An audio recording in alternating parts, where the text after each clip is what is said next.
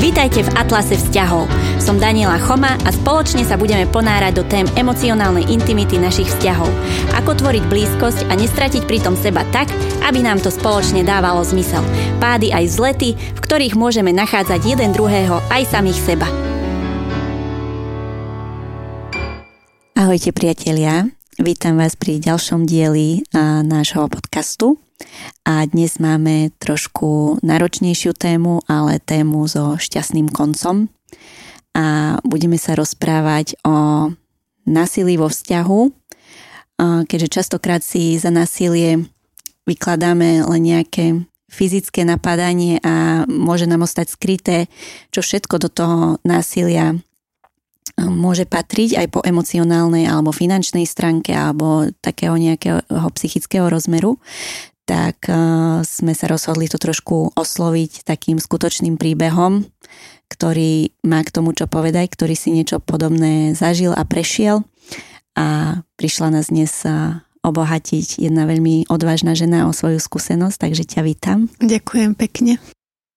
A budeme toto viesť trošku takým anonymným spôsobom eh, z rôznych pochopiteľných dôvodov, ktoré určite budete chápať.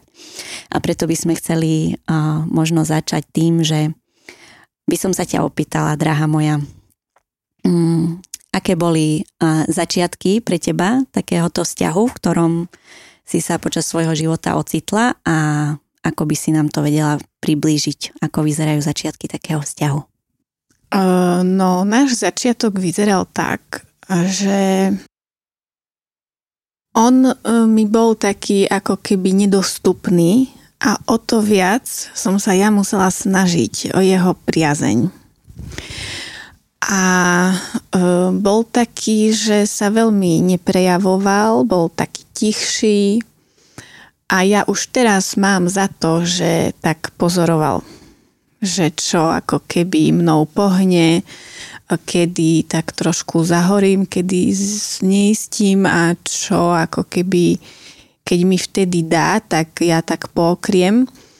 A vlastne ja som ho ako keby dobila. On sa nechal a ja som si veľmi, veľmi vážila, že, že so mnou je, že so mnou trávi čas a že akože ma ľubí. Takýto úžasný, neopakovateľne pozorný človek, e, že mi venuje svoju pozornosť a lásku a bol taký ako keby ochranársky pôsobiaci človek a chlap. E, on aj svojou fyzickou stavbou tela pôsobí, má také ako mohutné, široké ramená, ale také prirodzene, nie ako keby vystavané v posilke a, e, a mala som veľký pocit bezpečia, aj keď sme išli autom. E, bol taký veľmi opatrný a, a pozorný a aj v spoločnosti, aj doma ma stále tak ako keby do toho veľkého náručia tak schoval a dal mi pocit bezpečia, lásky, starostlivosti. A potom, keď sa už ako keby nechal dobiť, tak ma začal zahrňať darčekmi, pozornosťami, e, nádhernými slovami. On tak vedel pekne rozprávať.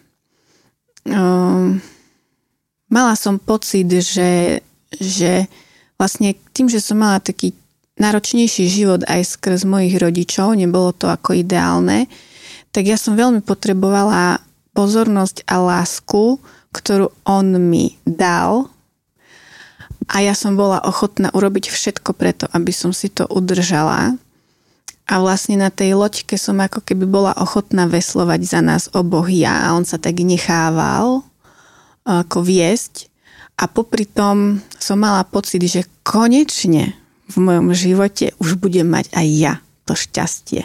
A už sa budeme mať pekne, budeme milovaná, bude ma tu tento môj muž chrániť a strážiť si No a možno by som premostila, že on si ma aj strážil, teda len som ešte v tej dobe nevedela, že ako veľmi si ma bude strážiť a prečo a čo z toho bude plynúť. Ďakujem ti veľmi pekne, že to prinášaš, lebo toto je veľmi typické v tých násilnických mm, alebo na silne zameraných vzťahoch zo strany partnera, že ten začiatok vzťahu je taký veľký love, bomb, love bombing, hej, že tam proste príde zahrňanie tou priazňou, láskou, e, obrovské gesta a tak ďalej a vtedy nám vedia padnúť ako tie brany ostražitosti a ešte sa to celé neukazuje presne tak, ako sa to možno vyvinie a práve vtedy je ten bod, kedy si ten partner vie načítať, hej, toho, e, koho láka, hej, do tých uh, svojich stratégií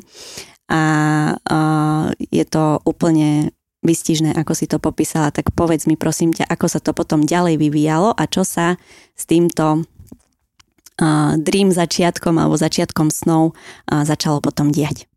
Uh, s týmto začiatkom mala som za to, že krásneho sna, ktorý som žila, E, sa udialo to, že sme začali zdieľať spoločnú domácnosť a tam v tom bode by som chcela povedať takú možno podstatnú vec, teda pre mňa bola podstatná, neviem ako v iných e, príbehoch, že ja som opustila všetko, čo som si dovtedy snažila vybudovať v živote. E, svoju prácu, prostredie, v ktorom som žila.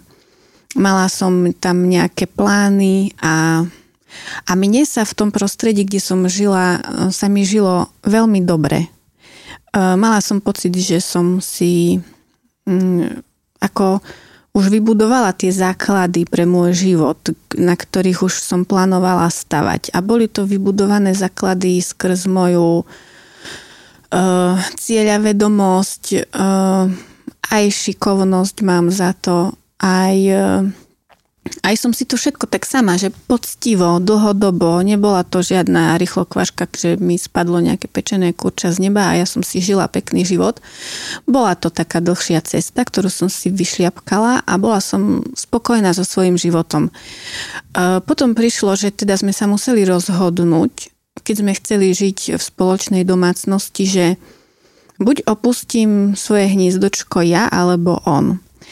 Ja som to tak cítila, že, mm, že ja teda som s ním plánovala mať rodinu, dieťa a teda z takého dlhodobého hľadiska do budúcna som si povedala, že ako keby obetujem ja tie svoje základy životné, lebo on mal stabilnú prácu, kde bol veľký predpoklad, že ju aj bude mať naďalej a teda toto som považovala za takú väčšiu istotu pre nás, pre náš spoločný život a pre rodinu, ktorú sme plánovali vytvoriť. Aj sme teda vytvorili. A ja som teda všetko pustila z rúk. A mne to v tej chvíli vôbec nevadilo. Ja som úplne, že celá šťastná, spokojná, že idem za svojim snom mať rodinu, mať doma bezpečie, lásku, pochopenie. On mi to všetko dával mm, vo veľkom množstve a dosť intenzívne. Čiže ja som všetko pustila z rúk, e, dala som výpoveď, doslova som tam všetko zabalila, zobrala a išli sme do spoločnej domácnosti. E, tam mm, v tej chvíli som si to vôbec neuvedomovala, že sa niečo začína. My sme sa po roku spoločného žitia e, zobrali a počas toho roka, kým sme ešte neboli manželia, tak e, možno sa objavilo trikrát do roka niečo, čo už teraz viem, čo bolo, ale v tej chvíli som si povedala, že tak všetci máme niečo, nie? Nikto nie je dokonalý, každý máme svoje zlé dni, no tak trošku vybuchol, trošku mi vynadal, trošku som nevedela prečo a čo sa deje. A keď som mu po tom incidente povedala, že teda ja sa v tom necítim vôbec dobre, mne sa to nepáči a ja si to neprosím, tak e, mi povedal dve veci, že keby ja som sa takto nesprávala, ako som sa správala, tak ono by to vôbec neprišlo. A poďalšie, on si to vlastne vôbec ani nepamätá. Okay. Že on mal vlastne amok a on nevie, čo sa stalo. Tým pádom sme nemali čo riešiť, pretože problém neexistoval, keďže on si to údajne nepamätal. A, ale stalo sa to, hovorím, možno 3-4 krát do roka. Ako by povedala moja veľmi blízka osoba kvartálne. No a um, ja som vtedy už cítila, že niečo nie je v poriadku, ale ja som si myslela, že však keď sa tak veľmi ľúbime, tak tá láska je ako keby ako, že na takom piedestáli a ona ako keby zaručuje, že všetko sa dá vyriešiť a my to určite zvládneme. E, toto bola taká prvá fáza toho celého, že už niečo, ale nevieš čo a aj to ideš riešiť skôr tým smerom, že to určite vyriešime, veď to sa vydebatuje, budeme sa rešpektovať, nejako to pôjde to je úplne úžasné, jak to spomínaš, lebo to je úplne typická stratégia, že a, stria sa svojej zodpovednosti za danú situáciu, napríklad nepamätám si to, a preniesť celú tú zodpovednosť ešte na druhú stranu. Hej, že keby si sa tak nesprávala, tak toto by nemuselo sa stať. Hej, že to nemusela si ty vo mne takéto niečo otvoriť a nemusela si to. Že to je úplne typické, že nie je žiadnu zodpovednosť za tie situácie a zároveň ju prehodiť na tú druhú stranu. Takže to je krásne. A ak by som ti mohla do toho teraz. ešte vstúpiť, tak tam je ešte podstatné, že on ti nepovie, že ako si sa správala a ako sa nemáš teda správať. Mm-hmm. Čiže ty nevieš, čo mm-hmm. si urobila, mm-hmm. iba ako prišiel výbuch. Mm-hmm. A mm, možno by som sa posunula takto svojvoľne do ďalšej Poď. fázy, že um, ty sa začínaš sústrediť na to, že čo toto v ňom spúšťa. Mm-hmm. A začínaš tak pozorovať jeho a seba a a snažíš sa robiť všetko preto, lebo ja som mala pocit, že v ňom sa tak zbiera, zbiera, zbiera. On je konštantne pokojný, všetko je v poriadku, áno, akože tvárime sa, že všetko OK. A potom z ničoho nič úplne stačila taká maličká kvapka alebo ťukes alebo niečo, ale v podstate ani nevieš, ako čo bol ten ťukes, ale akože v ňom to vyvolalo niečo, že sa niečo stalo a on vybuchol a to boli vulgarizmy, veľmi taká výbušná energia, kopol do niečoho, hodil niečo a ja som sa snažila týmto výbuchom predchádzať tým, že vlastne môj cieľ v živote bol robiť všetko preto, aby bol v pohode. Mm-hmm. Snažila som sa mm, vypozorovať, že čo ho napríklad rozčuluje, čo sa mu nepáči, čo keď urobím, tak to s ním tak nejak pohne, že znervoznie, alebo len on bol veľmi nečitateľný. Ja som to napríklad na to doteraz neprišla, ano. čo je pre ňoho diskomfortná situácia. Mm. Čiže ja som sa tak asi rok v kuse sústredila na to, že čo ešte mu môžem dať, ako ho ešte môžem uspokojiť, akú potrebu mu mám ešte naplniť, aby bol maximálne spokojný, aby som sa vyhla tomu, že, e, že bude vybuchovať? A seba som úplne upozadila až na posledné možné miesto, ale tam začínala taká frustrácia z toho, že vlastne celá pozornosť smerovala k nemu a nemalo to žiaden výsledok. Mm-hmm. Čiže už to začínalo byť pre mňa také náročné, že už som ako keby naozaj nevedela, že čo ešte. Mm. E, túto fázu by som možno tak ukončila slovami, že on odo mňa ako keby chcel, aby ja som vedela, aké on má potreby a aby som ich uspokojila ale on nevie, aké má potreby a čo on vlastne chce. On nevie, ale ja by som to teda vedieť mala, ešte by som mala aj zabezpečiť plný komfort a ja som naozaj aj chcela, lebo by mi to prinieslo pokoj v domácnosti a vlastne by som sa vyhla tým všetkým nadávkam a ponižovaniu a tomu, že teda stále robím všetko zle. Hej? Tam boli tak ako podstatný moment, že čokoľvek urobíš, vždy je to zle. A nepovie ti, že, že teda takto nie. A keď sa ho opýtaš, že no a ako, tak ti povie, neviem, ale takto určite nie. To je presne ten message, že nie, že stalo sa niečo zlé alebo nesprávne, alebo urobila si toto, to, ale ten message je, ty si zle, lebo nevieš.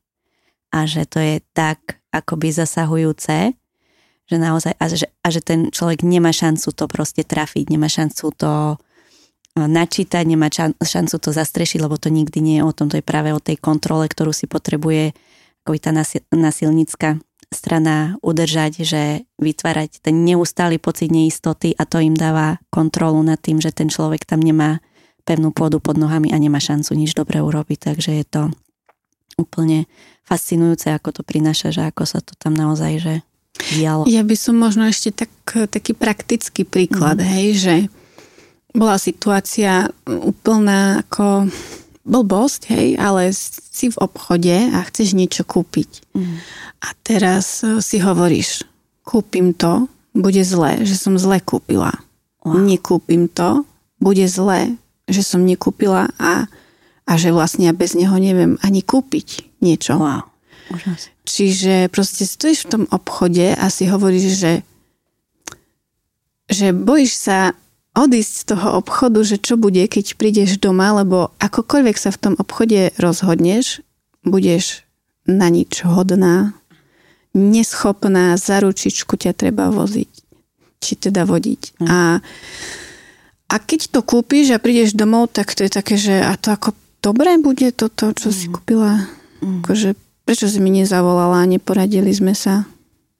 No, čiže um, len som tým chcela povedať, že to nie sú žiadne veľké veci, pri ktorých by si človek uvedomoval, že to je ako nejaký problém alebo čo, lebo on vyrobí vlastne tú, tú svoju stratégiu stavia na takých veciach, ktoré, ktoré sú, hej, kto, mm. a mhm. ktoré sú úplne také, že aj keď niekomu povieš, že taká situácia sa stala, tak ten niekto, napríklad kamoška, keby si začala rozprávať, tak ona nevidí, čo za tým je. Mm. A ona ešte z teba urobí, že bože, no tak sa stalo. No, tak hej. ako z toho robíš, akože scény, hej, toto ťa tak dalo dole. Mm. Ale ty vieš, že tam je to dlhodobá systematická stratégia, ktorú ty si v tej chvíli neuvedomuješ, ja už to teraz vidím, ale vlastne tá pridaná hodnota toho násilia vzniká úplne skrz takéto maličkosti, Malink. ktoré človek nevidí, ani nikto ich nevidí a ty tú pridanú hodnotu, ktorá z toho takto vzniká, ty nevieš pomenovať alebo ľuďom mm. vysvetliť, pretože pokiaľ si to človek nezažije, to ja vôbec nemám za zle ľuďom, že to sa nedá pochopiť. Veľakrát ja aj teraz neviem pochopiť, že čo sa dialo a akože že je to vôbec možné. A ja doteraz nemám v sebe vysporiadané, že či on niektoré veci robil vedome, mm. alebo si to neuvedomuje, len mm. niečo v ňom ho nutí takto mm. sa mhm. správať, lebo podľa mňa pre mozog ľudský, taký bežne fungujúci, toto je neuchopiteľné. Toto sú úplne také veci, ktoré sa nedajú pomenovať, vysloviť a pre mňa je to úplne úžasné to počuť, akože úžasné v tom zmysle, že žasnem nad tým, že aká je detailná, ako naozaj tie detaily a tá stratégia, ako je to naozaj, keď sa to v dlhodobosti rozloží do tých maličkých kuskov, že koľko tých maličkých kuskov potom tvorí obrovskú kopu, ktorá zneistí nás tak sam, samých v sebe, že už naozaj nemáme sa o čo oprieť, že či naozaj to, akože my sme zlé, alebo urobili sme niečo zlé, alebo kto má pravdu, potom presne to okolie, hej, že sa tam není akože o to si kým podeliť a tak, že sa ten človek uh, ocitá vo veľmi osamotenom bode z toho, ako o tom hovoríš. Uh, ten človek ťa presvedčí o tom, že, že nie si v poriadku. A že keby si aj náhodou niekomu ako išla rozprávať, že také niečo ťa trápi, tak ty to ani nejdeš nikomu povedať, lebo ty máš za to, on ťa o tom presvedčí, že radšej ani nepovieš, lebo naozaj budú na teba asi pozerať, akože nie si v poriadku a on doteraz uh, jeho stratégia zahrňa to, že ja nie som v poriadku, hej? že ja som ako labilná osoba, ktorá má nejaký svoj svet, a on mi za to akože nemôže a on je schopný ešte aj povedať, že jemu je to ľúto, že to tak mám. Že, že on keby mohol niečo urobiť, on by všetko urobil, aby, aby som sa cítila lepšie, aby som sa mala lepšie. Čiže tam je to um, náročné aj v tom, že asi prejdem do tej tretej fázy, že mhm. tam sa začalo už také, že za zavretými dverami si sledovala jeden príbeh, kde si ako všeličo, tam pomenovania boli rôzne, expresívne a neviem aké. Medzičasom vlastne sme sa zobrali a otehotnila som. A už počas tehotenstva sa to začalo zintenzívňovať. Tam už po mne ako po tehotnej začal hádzať veci. Vulgárne mi nadával. Keď som mala nejaké starosti alebo strachy, čo sa týka tehotenstva, tak to veľmi zľahčoval a bagatelizoval, že ako bože, čo ako večak doktorka ti povedala, tak urobne. Ja som to cítila úplne akože ináč a um, nebol mi ako keby vôbec oporou. Ani to so mnou nechcel riešiť, ani ja keď som mu niečo povedala, tak uh, bolo to pre neho obťažovanie. Že ako čo ja od neho proste chcem. Mám si to vyriešiť, neobťažovať ho niečím. No a tam som už začala pozorovať, že e, doma sa dialo jedno a na verejnosti sa dialo druhé, čo bolo absolútne diametrálne odlišné. Tam mi pri návšteve obliekal kabát ako absolútne e, slušný, um, ústretový, milujúci manžel, ktorý si svoju manželku nadovšetko váži a takto pekne sa k nej správa. Otvoril mi dvere na aute, to bolo až ako z filmu. A keď sme prišli domov, tak uh, ja taká nešťastná, ako keby udupaná tými jeho činmi zvonku, prídeš domov a, a ty proste nechápeš, že čo sa to deje, iba cítiš, že si v nejakej hre mm-hmm. a už vnímaš, že ako nie je vôbec jednoduché mm, sa v tom nejako rozhodovať. Ty nemáš žiadne rozhodovacie právo ani o sebe, ani o tom, čo cítiš, lebo on ťa presvedčí, že to, čo cítiš, je ako zle. To by si tak nemala cítiť. Ako mala by si byť spokojná a šťastná s tým, čo máš, lebo čo by iné dali za to, keby mali takého chlapa. A, a bol schopný sa so mnou pohádať aj napríklad pred tým, než sme išli na návštevu a ja som povedala, že ja sa necítim teraz, aby sme išli na návštevu, že nech ide sám, tak mi povedal, že budem robiť scény, budem zbytočne uh, upozorňovať, pokazím všetkým celú oslavu a teda ma prinútil takýmto spôsobom ísť a tváriť sa, že je všetko v poriadku. Po tej návšteve, keď sme išli domov, tak ja už, on to považoval za vybavené, lebo však ja už sa tvárim, že je všetko v poriadku, tak on nabehol na také, že ako bežnú komunikáciu a už ma nepustil naspäť do toho, že ja som ako nie OK s tým, čo sa stalo. A my sme sa k tomu už nikdy nevrátili a on ma takýmto spôsobom nútil úplne zapierať v sebe všetko, až e, som došla do štádia, že už som vnímala, že toto už si asi nevydebatujeme, toto už nebude mať riešenie skrz našu spoločnú lásku, že, že si to vyriešime. E, ja už som začala cítiť, že tam jediné, čo môžem urobiť je ja to začať vnímať ináč, Snažila som sa, aby to, čo robí, aby ma tak nezasahovalo. Čiže som sa začínala tak uzatvárať pred ním, ale čím viac ja som sa snažila uzatvárať, tým horšie to bolo, lebo on našiel zase ďalšie a ďalšie nové mm, spôsoby, ako ma zase otvoriť, vojsť e, do mojej hlavy, do môjho srdca a urobiť si tam, čo potrebuje. Ale ešte stále som mala za to, že chyba je vo mne. Že ja musím ako niečo urobiť, aby to bolo v poriadku, aby som tú rodinu udržala, zachránila pre svoje dieťa. Aby mala zázemie, rodinu. Čiže ešte stále som ja pracovala na záchrane manželstva. No ja ani nemám veľa slov na to, lebo je to veľmi typické pre uh, tých narcistických partnerov alebo ľudí, že im veľmi záleží na tom vonkajšom obraze, ako sú vnímaní zvonku aj cudzími ľuďmi alebo um, aj takými, že blízkymi ľuďmi, ale z, stále zvonku.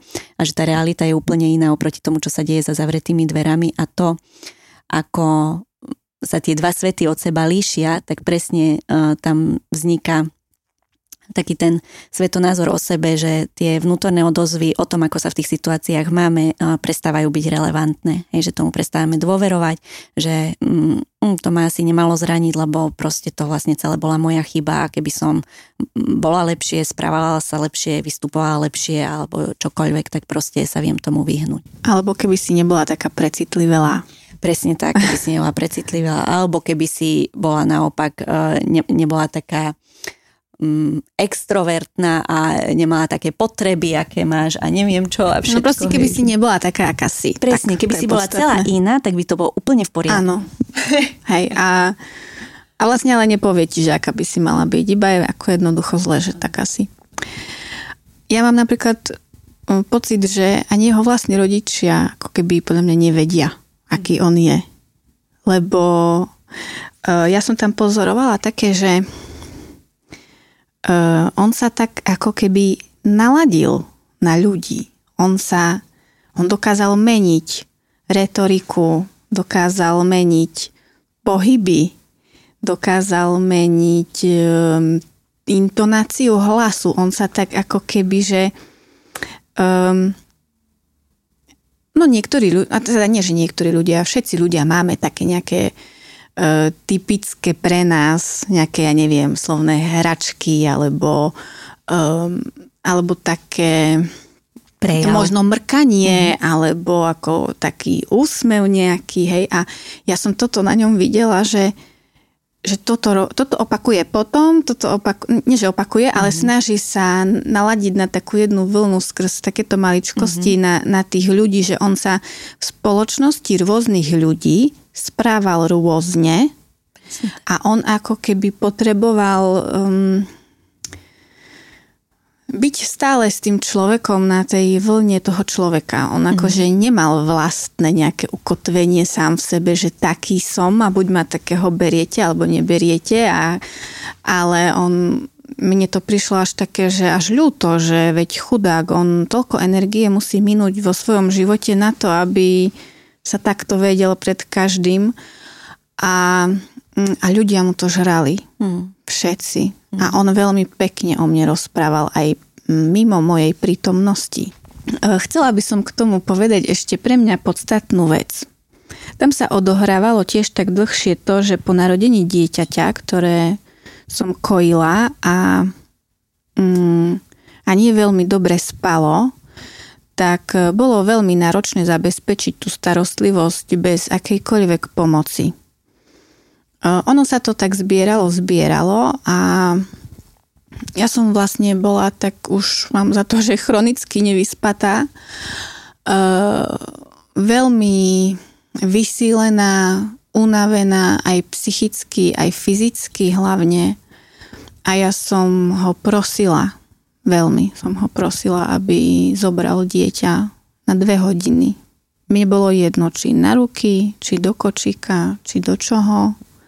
Nech urobí, ako mu je príjemné, len nech mi dovolí dve hodiny sedieť, nemyslieť a nepociťovať tú plnú zodpovednosť.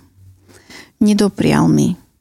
Povedal, že však tu som pri vás, No, však nič sa nedeje, veď tu spokojne si setkáme všetci.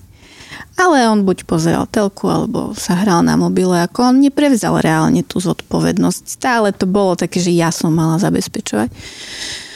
A ono po roku, dvoch, keď vlastne nespíš po nociach, dieťa ako každé babetko, tu teplotuje, tam zubky, tu k lekárke, tak hej, že vlastne celá tá zodpovednosť bola na mne a mňa to naozaj unavovalo, ale tak nie, že by som si stiažovala, lebo ako byť unavená zo starostlivosti o dieťa nie je niečo, na čo by si žena išla stiažovať, ale uh, asi všetky vieme, že je to náročné.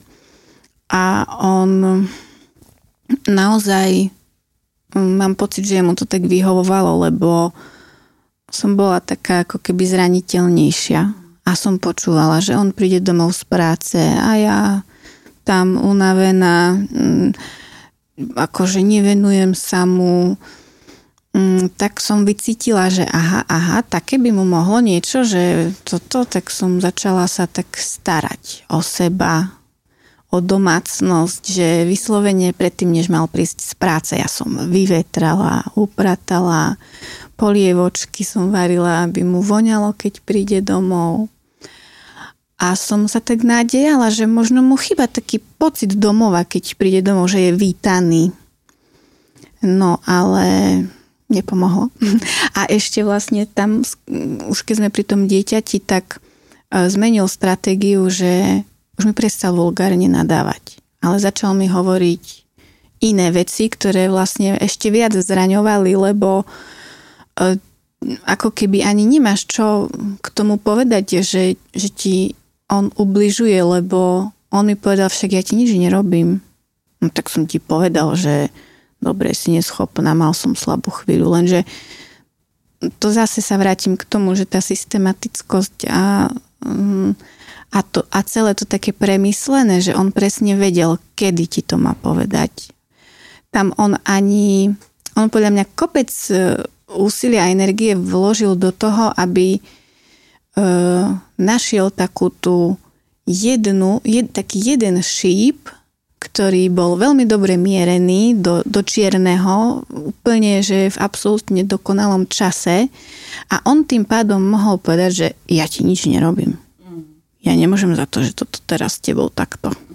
To asi nesi v poriadku, keď mm-hmm. toto s tebou urobilo také veľké veci. A keby si sa správala, jak sa máš správať, tak si sa tomu mohla vyhnúť? Uh, ja by som možno ešte k tomu povedala to, že čím už tak ako keby ukončím uh, túto etapu takú, čo ja považujem vo mne za etapu, uh, kedy som si uvedomila uh, niečo, čo ma posunulo už vlastne do ďalšieho bodu, alebo sa mi otvorili teda ďalšie dvere.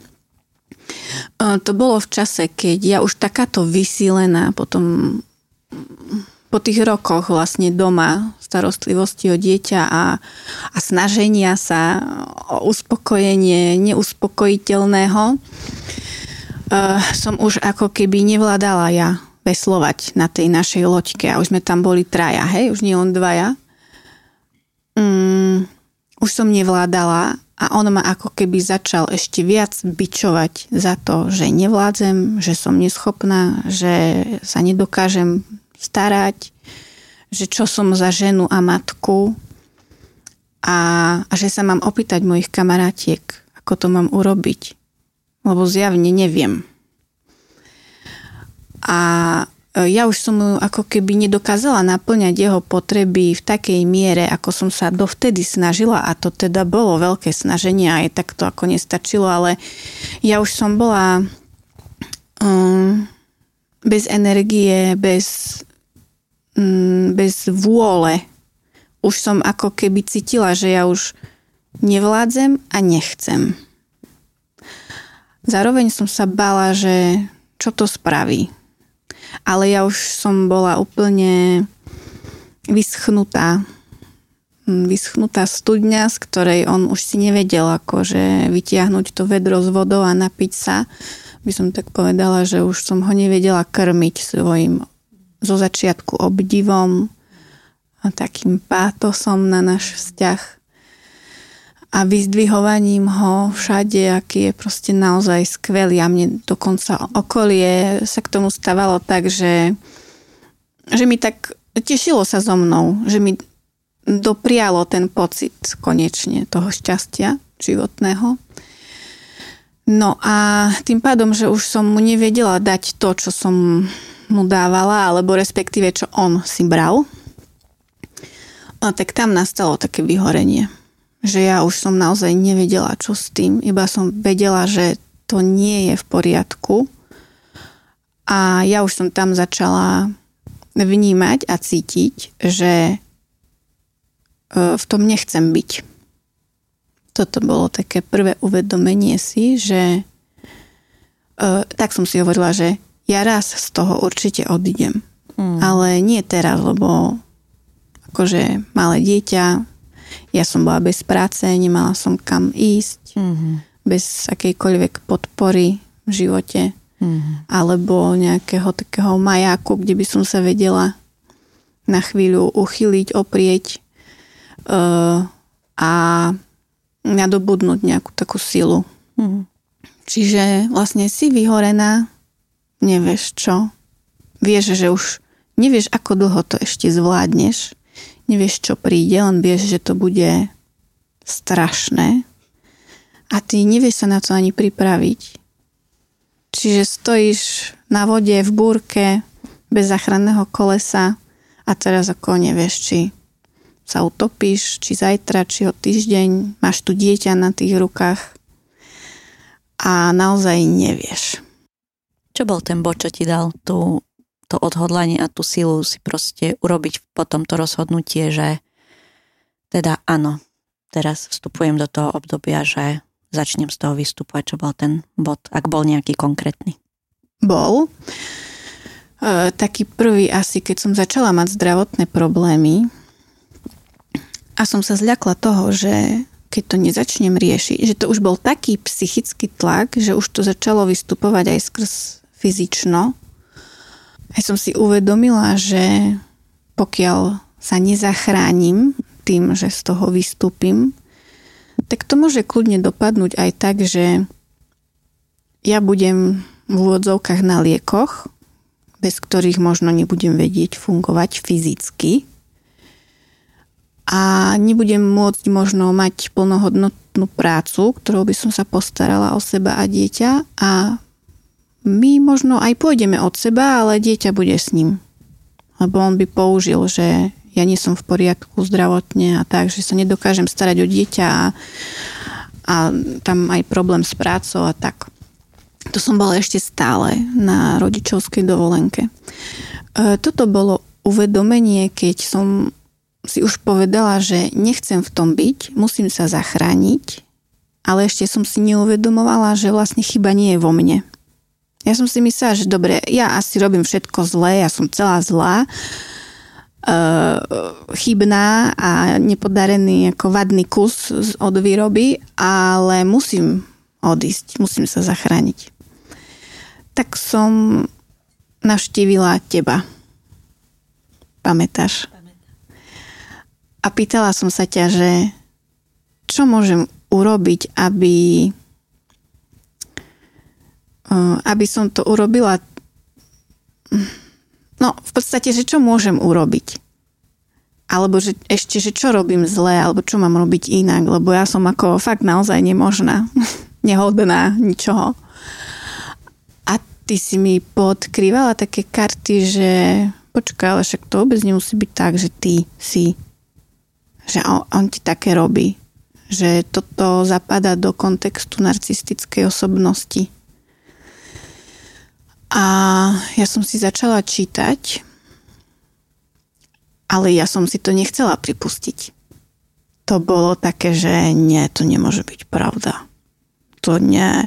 Však on to robil všetko z lásky, veď on ma tak veľmi ľúbil a potreboval, že že to preto tak, ako robil, aj finančne ma odstrihol, e, zabezpečil, aby som sa dostala na nulu, aby som bola na ňom plne závislá. Ešte mi aj vyčítal, že ako čo ja vlastne tú akú úlohu zohrávam, keď ja ani peniaze, ani starať sa neviem, ani ho neuspokojujem, ani ako manželka, ani ako partnerka, ani matka jeho dieťaťa. E, čiže ja som si to nechcela priznať. Ja som potom navštívila ešte jednu psychologičku, a som sa snažila to tak trošku inač povedať, lebo ja som chcela iný záver. Ja som nechcela vedieť, že to je narcistická, že proste, že mám problém. Ja som radšej bola ochotná veriť tomu, že ja som problém, ako že mám problém s takýmto človekom. Mm. No, mm, tak nič, povedala mi to isté. Mm. A ja som sa vôbec nesnažila, že jo, ja som taký chudáčik a mne sa také deje, takto ma on ničí a takéto nasilie. Ja som iba popísala úplne tak neutrálne, že vlastne ja som ešte tak chcela, aby mi vlastne povedala, že čo ešte môžem urobiť, aby som sa ja zmenila a čo by mohlo pomôcť. No nič, tak už po dvoch takýchto nezávislých vyjadreniach som mi chvíľu trvalo, kým som prijala, že OK, tak ja s takýmto človekom žijem a som žila a že čo teraz? A tam sa začala taká tá posledná fáza nášho manželstva, kedy uh, som som začala pracovať na tom, že ako z toho von, ako mm. si vlastne vytvoriť e, prostredie a zázemie na tej druhej strane, kam by som mohla raz prestúpiť. Mm.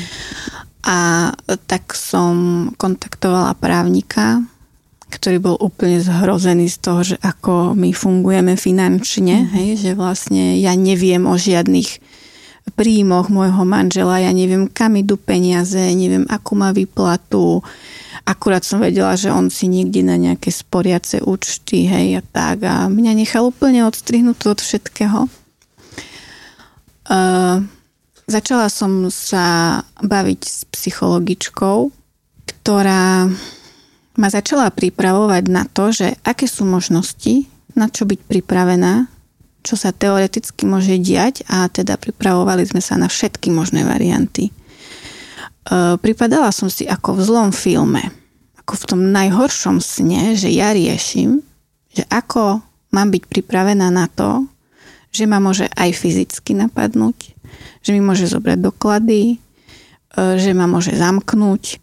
Keď som začala premýšľať nad tým, že ako by to šlo a prechádzala som to aj s psychologičkou, kde sme sa sústredili najmä na také praktické veci, ale na druhej strane aj ma vniesla do tých situácií, ktoré môžu nastať a ja som si to tam emočne celé prešla.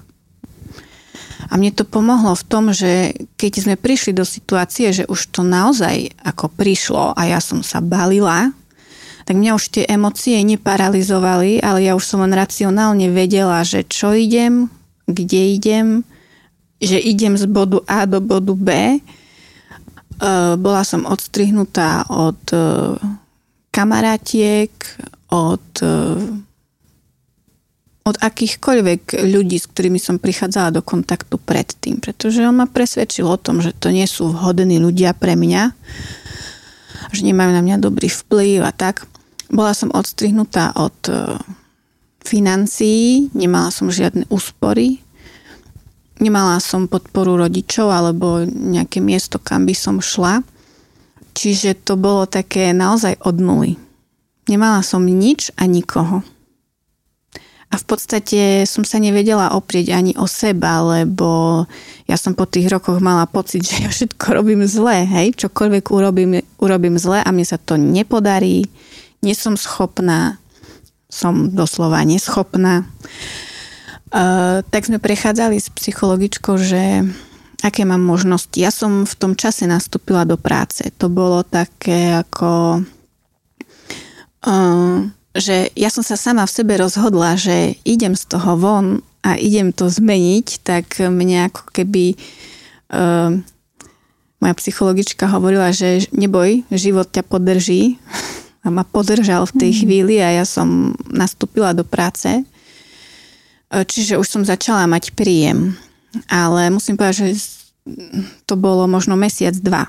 To nebolo nič také, mm. že mám stabilnú prácu, môžem sa oprieť. Ale ako náhle som nastúpila do práce, doma sa to všetko ešte zhoršilo, pretože ako aby mi veľmi nenarastli krídla, hej, som to tak mm. cítila, že ešte viac a viac uh, ma ponižoval, zhadzoval. Uh, takže mala som varianty ja som si tak predstavovala, že tak budem mať rok na prípravu. No, tak nemala som rok, pretože on vypozoroval, že ja pred ním veľmi nekomunikujem, netelefonujem, e, že, že niekam chodím. Ja som musela potajomky navštevovať psychologičku, som si vymyslela, že idem za kamoškou na kávu, lebo toto keby zistil, no však aj zistil – a som si uvedomila, že on keď zistí, že on mi nedovolí to dokonať.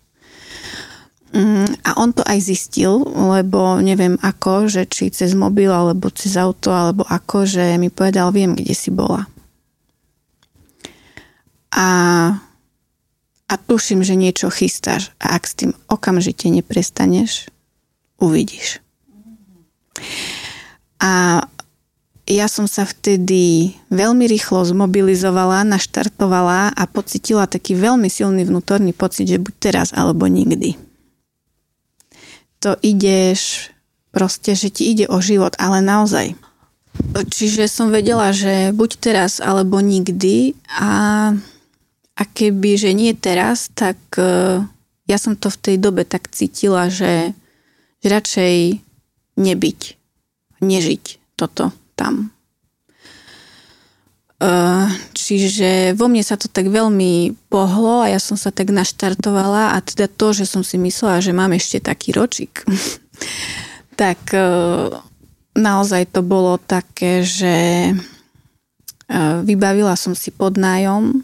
Vôbec som nevedela, že jak to zvládnem, ale v tej chvíli ti to je jedno, lebo ty utekáš. A to tiež som si prišla ako v zlom filme, že proste nájdeš nejaké dve zlaté reťazky, nesieš ich do záložne, je covid, je všetko zavreté, uh, ty máš, oni ťa strašia v telke, že za dva týždne bude lockdown a ty dva týždne nebudeš môcť e, vyjsť z domu. A teraz akože čo? Veď to za tie, tie dva týždne mohli byť kľudne osudné lebo on už vedel, že niečo chystáš. Patrične e, sa zľakol a začal veľmi, veľmi psychicky tlačiť, až tak, že mohol ma pokojne doviesť tak do úzkých, že, že konáš skratovo. A on to všetko použije proti tebe samozrejme, že vlastne ty si šibnutá, lebo však aha, pozrite sa na ňu, čo robí. Však to nie je normálne a ja tu s ňou toto musím trpieť. Hej? Uh, on veľmi rád by ukázal, on by si ma kľudne aj natočil, aby všetkým mohol ukázať, že však ja naozaj nie som v poriadku, hej, že však mi nič nerobí. No čiže som, bola to komplikácia ten COVID, aj všetky tie lockdowny a toto. Aj som sa bála, že bude lockdown, nepôjdeme do práce, z čoho zaplatím ten podnajom, ale stále som myslela na to, že život ťa podrží. Lebo v podstate nemáš inú možnosť, ako tomuto veriť. Že čo bude, akokoľvek bude, postaráš sa, lebo musíš zachrániť seba a dieťa. Uh, a tak som si vybavila podnájom. Um, upozornila som na to v práci, že bude sa také diať, že odchádzam od manžela, ktorý môže robiť problémy, takže ak by som náhodou že neprídem do práce alebo niečo, tak aby moja nadriadená vedela, že prežívam krizovú situáciu, môže byť, že nedám vedieť a neprídem, ale že naozaj deň, dva, hej, že ako len aby vedela, že kritická vec sa deje. Nehovorila som jej detaily, len akože niečo. Uh, zabezpečila som si ľudí okolo seba, možno dvoch, troch, ktorí boli pripravení na to, že keď zavolám, tak aby som nemusela vysvetľovať, čo sa deje. Mala som dopredu dohodnuté, že idem urobiť to a to, e, mám také a také varianty, môže sa stať to a to. A na všetky varianty sme sa pripravili, že môže byť, že zavolám ti, že o 15 minút tam a tam. Hej, lebo to boli také situácie, že mohlo ísť kľudne aj o minúty. Tak aby som nemusela vysvetľovať v tej dobe, že vieš, no ja teraz takéto, čiže nezdržiavať sa. Mala som dohodnuté so susedkou, že napríklad keby bola veľmi vyhrotená situácia alebo niečo, že e, mám jej zavolať a opýtať kľúče od pivnice, že potrebujem si niečo vybrať, hej, že aby jeho to nerozúrilo, že ja teraz v tejto kritickej situácii, akože idem prezrádzať niečo, ale ona vedela, čo znamená kľúčik od pivnice. E, na toto všetko som sa pripravila bolo to pre mňa obrovskou podporou, že mám plán. Lebo bez plánu by som to nedala. To sa nedá len tak, že pobališ sa a odchádzaš. Ty musíš vedieť, kde. Sice nevieš, ako to ďalej zvládneš, finančne, mentálne, psychicky ani fyzicky, ale v tej chvíli máš kde stúpiť, prestúpiť ten prvý krok a ideš zo dňa na deň a treba ti z toho grcať. A ty vôbec nevieš, do čoho ideš, ty ideš proste do čiernej diery a s ničím. A s dieťaťom.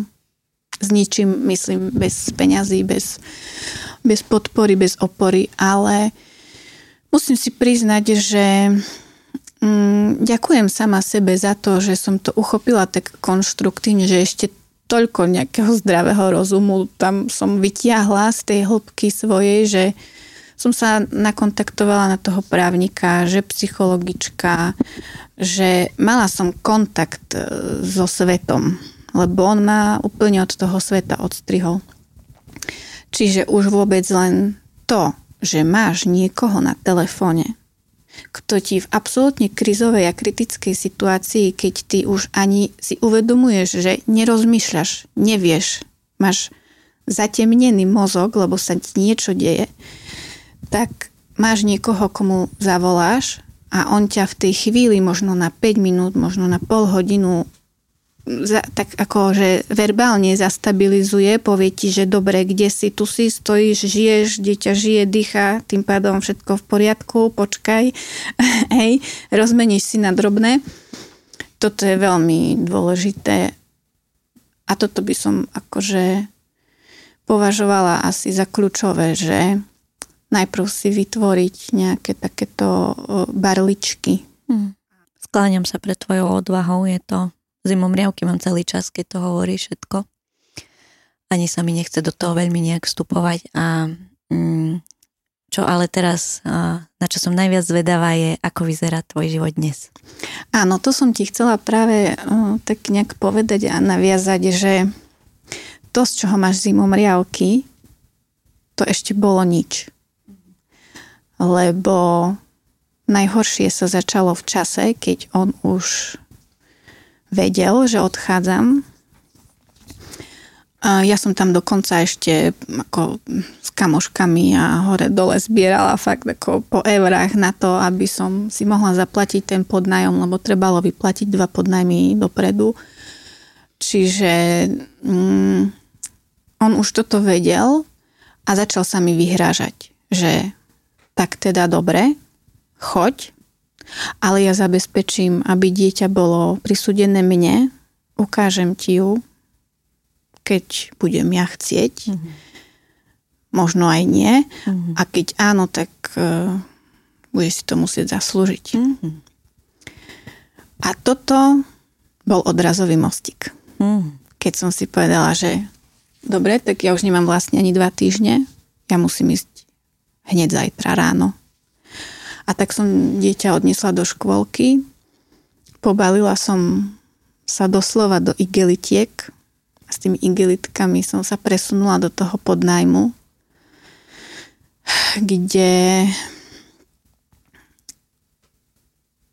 to si ešte v takom stave, že v takom šoku ako keby, mm. že proste nevieš, čo bude, ale ako poháňalo ťa niečo v tvoj, taký put seba záchovy. Put seba záchovy ťa tu teraz priviedol medzi tieto štyri steny, tu máš tieto svoje igelitočky, dieťatko si vyberieš po škôlke, urobíš jej večeru, vysvetlíš, že sme tu, tuto bude proste naše bezpečie, e, postarám sa o všetko, môžeš byť v kľude, chápem, áno, že môže to byť pre teba nové, je to v poriadku, a, a ráno uvidíš. Ako, že sama uh-huh. sebe, hej, poviem, uh-huh. že ráno uvidíš a ty ideš do práce, do novej práce, kde musíš ako sa tváriť, že si tu pri plnej sile, ty proste ideš pracovať, hej, si v skúšobnej dobe, potrebuješ prácu.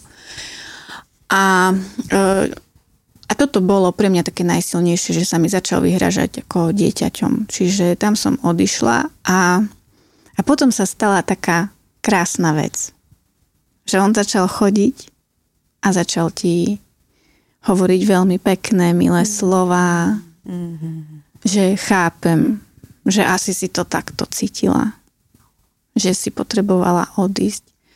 Chápem, že si bola dlho doma, proste ti z toho šíbalo, náročné, obdobie starostlivosti o dieťa. Nedával som ti asi toľko pozornosti. Ja si to všetko uvedomujem a ja to všetko zmením. A už tu bude všetko dobré, keď sa vrátiš. A že teraz, keď si nastúpila do práce, teraz to malo všetko začať. Teraz sme mali začať žiť náš krásny spoločný život. Mali sme si užívať.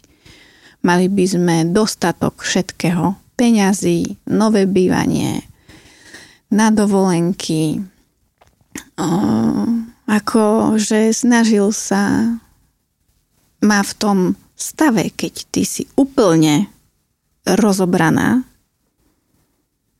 ti dať ten pocit opory a bezpečia zase. Že ja ti to odpustím, že si teraz toto všetko urobila. A nakreslím tú budúcnosť pre teba. Hej. A sa ho opýtaš, že a ako to chceš zabezpečiť? A on mi povedal, no neviem, tak to nejako vymyslím, ale bude to dobre. Ale e, chcem tým povedať, že ak tomu niekto uverí a vráti sa, tak ja mám preto pochopenie. Lebo ako vieš, ty nevieš, kde budeš bývať a za čo sa postaráš a on príde a ti povie, všetko bude v poriadku, on sa vráť. A všetko bude inak. Tentokrát už to bude áno. inak. Už som sa poučil, viem ako a bude to v poriadku. A, a ty sa bojíš o svoju existenciu, chápeš, tak ako podľa mňa je úplne v poriadku a je to veľmi jednoduché mm, zariadiť, aby tomu žena uverila mm. a, a vrátila sa. Mm. Ale chcela by som vyjadriť svoju podporu, aby aby ešte skúsili vydržať, že pýtala si sa, ako žijem dnes. Uh, je to veľmi náročné, ubehlo do 20 mesiacov. Uh, je to veľmi náročné, ťažké byť samorodič. Celá zodpovednosť, všetko je na tvojich ramenách ty častokrát vôbec nevieš, ako dožiješ do ďalšej výplaty a ako zabezpečíš napríklad nedoplatky za byt, hej, za vodu, z čoho to uhradíš. Vždy existujú možnosti. Možno v tej chvíli vôbec nevieš ako, ale ty ich nájdeš, lebo musíš. Ako ten put seba zachoví a tá tužba prežiť ti vykreslí nejaké možnosti alebo proste nájdeš. A mám podporu psychologičky, mám podporu právnika, že v prípade, že môj muž e, sa snaží ma vystrašiť alebo vydierať, tak už mám vytvorené nejaké také mechanizmy, ktoré si časom tak sama v sebe nastavíš, že on stále vymýšľa nové a nové spôsoby, či na teba žmurkne na parkovisku pri predávaní dieťaťa, alebo ti akože nedáva peniaze na dieťa, snaží sa ho tam udržiavať v luxuse dieťa, ako to asi nejdem úplne do detajlov, ale vytvára dieťaťu komfort, ktorý ty nevieš vytvoriť už skrz to, že vlastne e, povedzme si my ženy nemáme úplne najvýhodnejšie podmienky a čo sa týka práce, tak e, si rada, že si rada. On to všetko využíva v prospech e, jeho, ako keby ešte, ešte sa tak nakrmí občas mnou, hej, že má pocit, že on niečo a stále opakuje aj mne, aj vo vyjadreniach na súd a, a okoliu, že on mi pomáha ako môže. On robí, čo môže. On je tu pre nás. On je proste, aj napriek tomu, že som nám zničila životy, zničila som manželstvo, zničila som rodinu, on aj napriek tomu stojí pri mne a pomáha mi. Mm. A to sú také veľmi krásne e, reči, ktorým ľudia veria a, a je veľmi e, také podstatné, aby si žena sama v sebe vysporiadala, že že nepotrebuje to eh, vysvetľovať. Mhm. Ale to nemá význam. To toľko energie tým stratíš, že chceš ľuďom proste povedať, že ale nie, to tak mm. nie je. Veď pozrite sa, tu som potrebovala pomoc, tam som potrebovala, tu uh, mi polena hádže pod nohy, takto sa mi vyhraža. Uh, nevysvetlíš. On má tak vybudovanú tú vizitku o ňom, že akokoľvek sa budeš snažiť, e, to nemáš šancu mm. ako keby vysvetliť. Čiže byť sama v sebe taká pevná, že dobre, môžeš rozprávať. On totiž si aj vymýšľa, on narozpráva. A ty musíš byť vysporiadaná s tým, že áno, on môže si vymýšľať, mm. môže z teba urobiť čokoľvek, ale ty vieš, že si dobrá matka, že si dobrá žena, že si dobrý človek, že robíš a konáš tak, ako cítiš, ako, ako vieš najlepšie. A tak je to podľa mňa v poriadku. Áno, ako robím aj chyby, aj občas emočne, hej, sa to ako neľahko zvláda. Občas sa tak potknem, zakopnem, ale, ale máš možnosti riešenia. Máš takú veľmi dôležitú vec a ty sa môžeš rozhodnúť, že čo zajtra urobíš alebo neurobíš. Uh-huh. A môžeš robiť tak, jak cítiš a nikto uh-huh. ťa už nepresvieča o tom, že, že cítiš zlé a že ty nedokážeš nič. Čiže e, nastalo ešte horšie obdobie po odchode od neho, pretože najprv tam začal lámať na to, že to mm. bude dobré, keď zistil po mesiacoch, že to nefunguje, tak začal sa vyhrážať, že dieťa ti zoberie mm-hmm. a také. E, začal vytvárať také konfliktné a vyhrotené situácie, v ktorých e, si bola, ako keby, alebo teda si, respektíve ja som bola mm-hmm. v takých úzkých, že naozaj uh, mohol ukázať, že aha, čo robíš, však to nie je normálne pre Boha, to s takou ženou, tu moje dieťa žije, hej, že napríklad mala som emočné výbuchy, alebo uh, som nechcela, aby dieťa išlo k nemu, pretože mi povedal, že nevie, kedy mi ju vráti. Hej. Čiže som povedala, že tak keď nevieš, kedy mi ju vrátiš, tak ja si neželám, aby si ju bral. Čiže to boli vyhrotené situácie, keď ja som povedala, že nie, dieťa začne plakať, že ona ale chce ísť k taťkovi a on si to začne natáčať v tej chvíli. Že ja zakazujem a bránim. Ale na tom videu už nevidieť, čo prebehlo predtým a ako on má ako ženu, matku vystrašenú e, tam vlastne doviedol mm-hmm. do tohto stavu, na ktorý teraz on poukazuje tým videom a ty naozaj nevieš, čo v tej chvíli. A nemôžeš s tým nič, lebo nie ste rozvedení, má také isté právo na to dieťa ako ty. Čiže tam to bolo, mm, že opäť som mala pocit, že radšej nebyť, ako byť v tomto. A, a občas musím povedať, že prišli myšlienky, že dobre som urobila. Mala som, nemala som tam radšej ešte vytrpieť toto menšie zlo. Predsa len som trpela ja, ale dieťa nie. Hej, v podstate trpelo dieťa rovnako aj predtým, len to tak nevidieť. Hej. No a, a tieto najhoršie situácie som naozaj zo dňa na deň zvládla. Niekedy som mala pocit, že že či sa vôbec ešte ráno zobudím, že ako už nevládzem toto, že už by som sa nedivila, keby mi jednoducho telo odumrelo tým, stresom a, a tým natlakom a strachom, úzkosťou. Ty proste nevieš dýchať. Naozaj fyzicky máš pocit, že máš takú tehlu na hrudi, že nemôžeš dýchať. A, ale aj vtedy som sa obratila na psychologičku.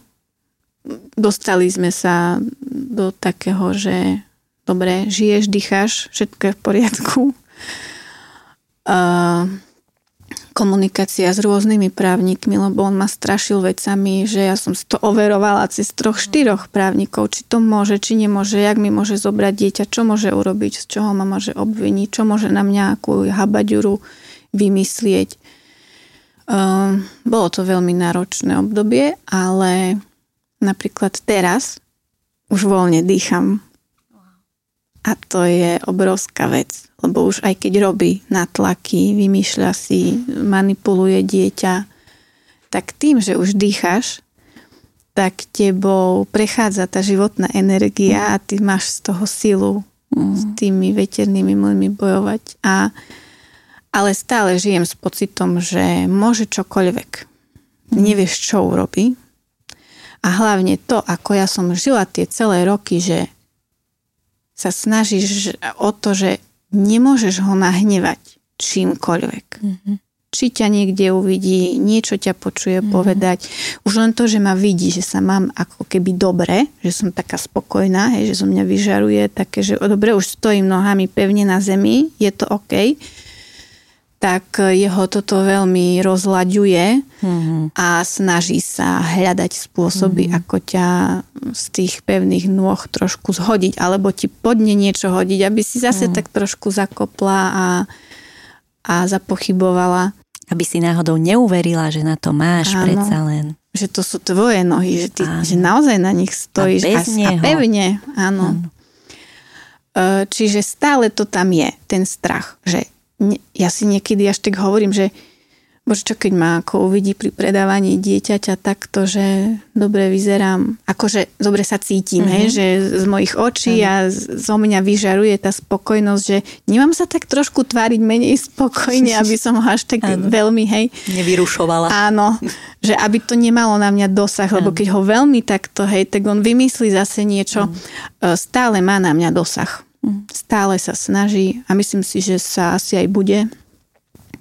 Čiže ono to nie je také, že z toho vystúpiš a už je to vyriešené. Ja by som veľmi chcela upozorniť na to, že z toho vystúpiš a príde ešte horšie a vôbec nevieš čo, ale práve preto to hovorím, aby možno niektoré ženy alebo muži aj, ako ja by som to tak povedala, že ak ľudia toto ano. zažívajú, tak e, aby sa na to pripravili.